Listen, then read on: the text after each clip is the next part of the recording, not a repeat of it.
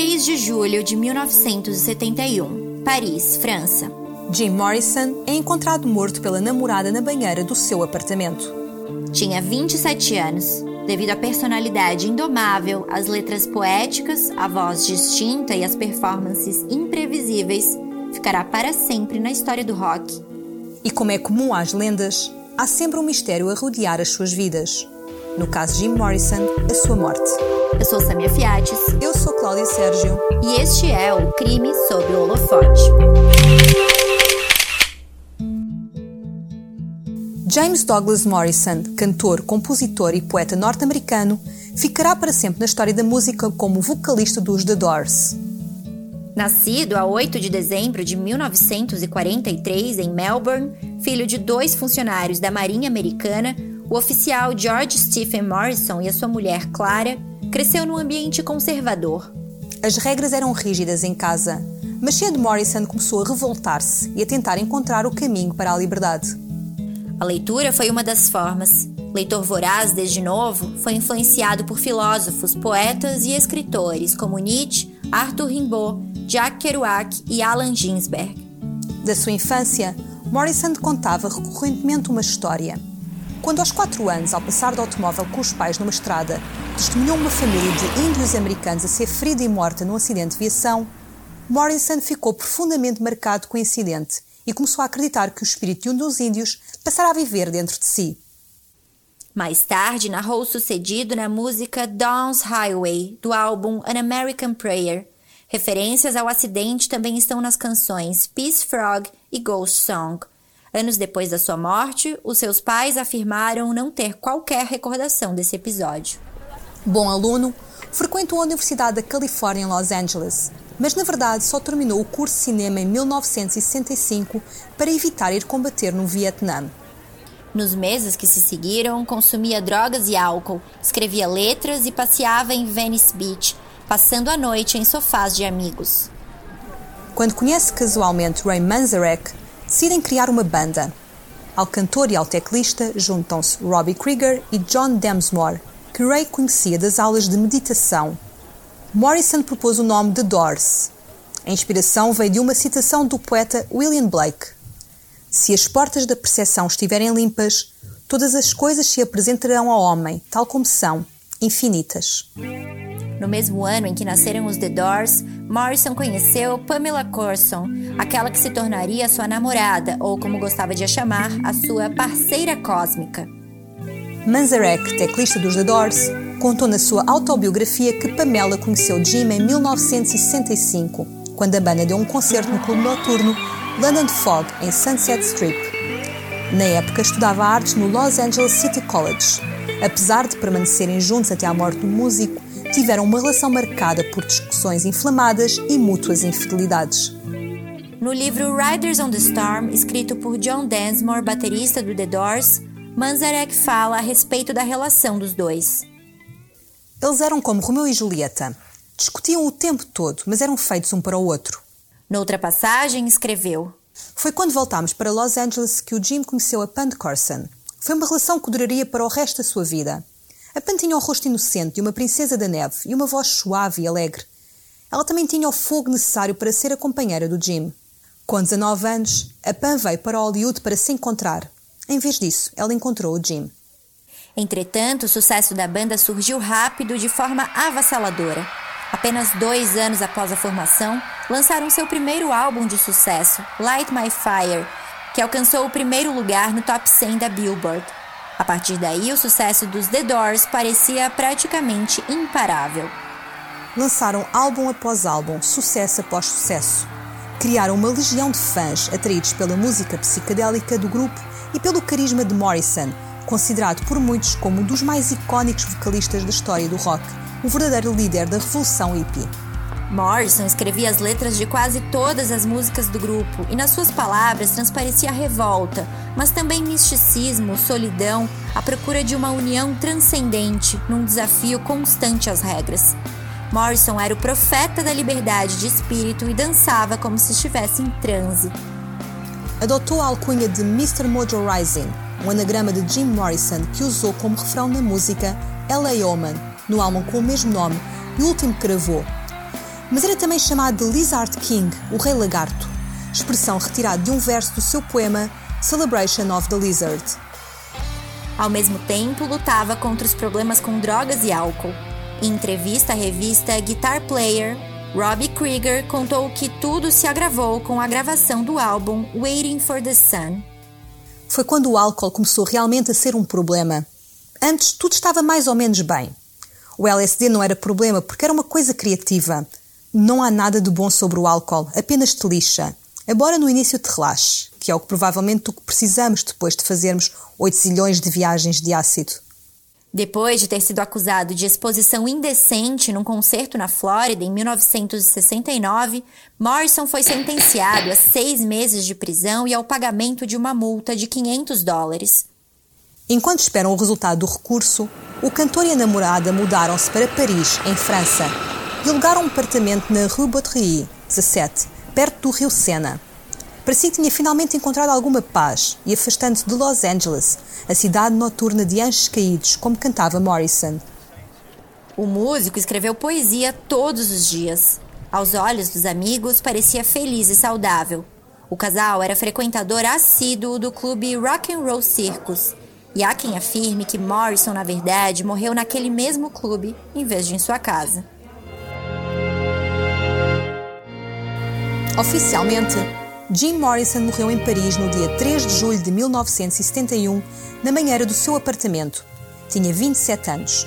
A sua morte foi tornada pública dias depois, quando já tinha sido enterrado no cemitério Père Lachaise, local de descanso final de Oscar Wilde, Edith Piaf e Gertrude Stein, e uma atração turística em Paris.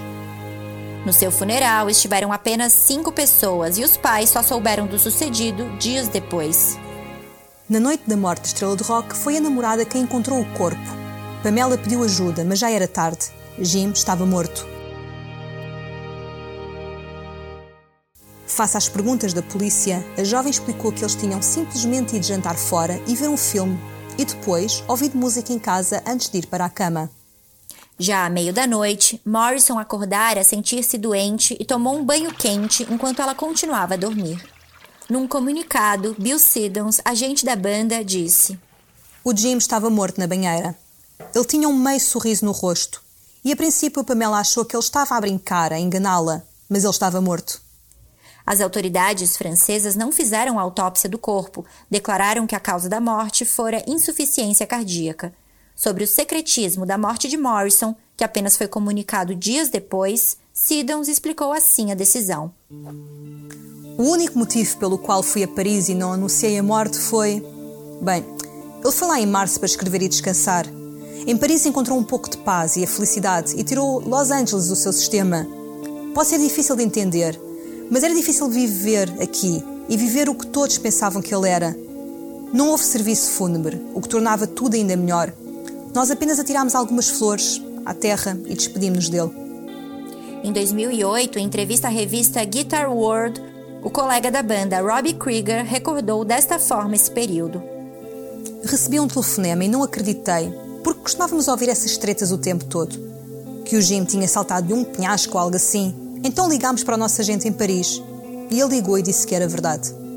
A morte de Morrison ocorreu dois anos após a morte do guitarrista dos Rolling Stones, Brian Jones, e aproximadamente nove meses após a morte de Jimi Hendrix e Janis Joplin.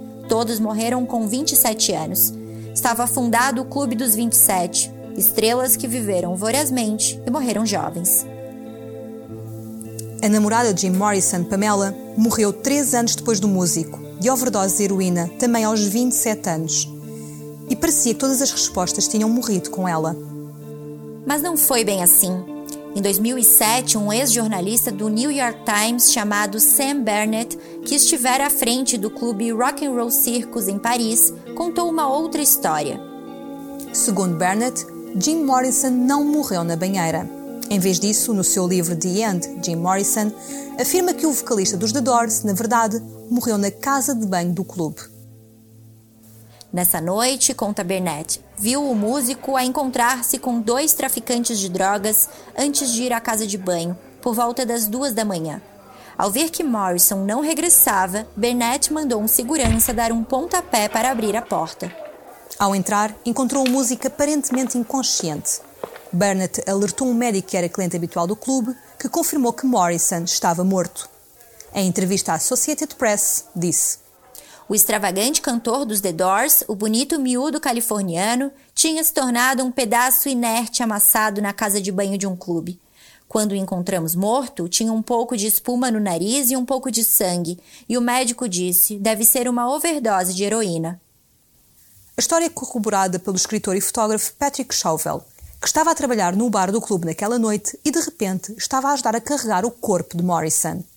Como nenhuma ambulância fora chamada ao local, Chauvel acreditava que Morrison já tinha morrido ou desmaiado devido ao consumo de várias substâncias. A Associated Press disse: Acho que ele já estava morto, eu não sei. Foi há muito tempo e não bebíamos apenas água. Por sua vez, Burnett afirma que os dois traficantes no local insistiram que Morrison tinha apenas desmaiado. Ao querer chamar uma ambulância, foi avisado pelo seu chefe para ficar em silêncio. Em última análise, ele acredita que os traficantes levaram o corpo de Morrison para fora do clube, tendo-o deixado na banheira do seu apartamento enquanto Pamela dormia.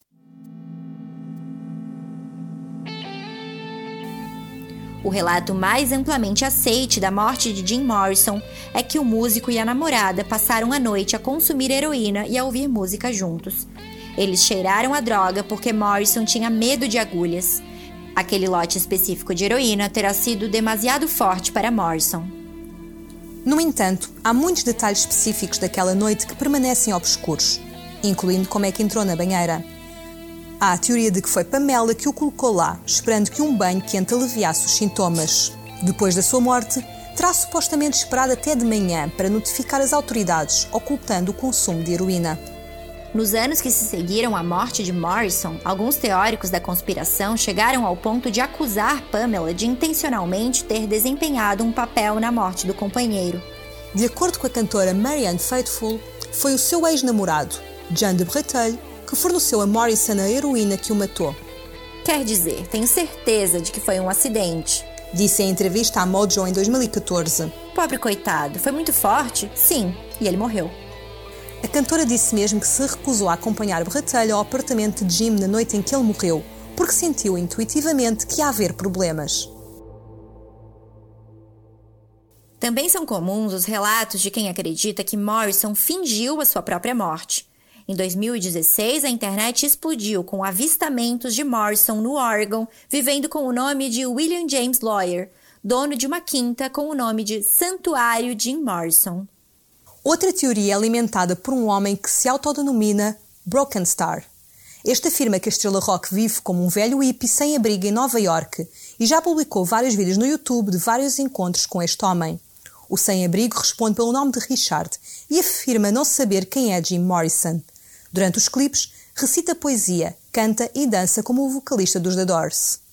O primeiro vídeo de Broken Star mostra o suposto Morrison sentado numa escada de incêndio do lado de fora de um prédio em Nova York em junho de 2009. O homem, que Broken Star afirma não confirmar nem negar que é Morrison, tem cabelo comprido e ondulado e barba, tal qual como o músico. O certo é que muitos são atraídos pela teoria de que o Rei Lagarto continua vivo e a viver incógnito algures na América. Continuam ainda hoje as peregrinações à sua campa, no cemitério Père Lachaise, em Paris. Na lápide lê-se a frase Kata ton daimona e aitoi. A citação em grego foi escolhida pelo pai de Morrison em 1990 e não tem um significado claro. Fiel ao teu próprio espírito ou fiel ao teu próprio demônio são duas das leituras possíveis. Cada um pode escolher a sua. Jim Morrison, de olhos fechados, cantava para multidões em êxtase. O futuro é incerto e o fim está sempre perto. Para os que admiram o seu talento e a sua arte, o fim chegou cedo demais. Para muitos, rodeado de questões que ficaram por responder e provavelmente ficarão para sempre.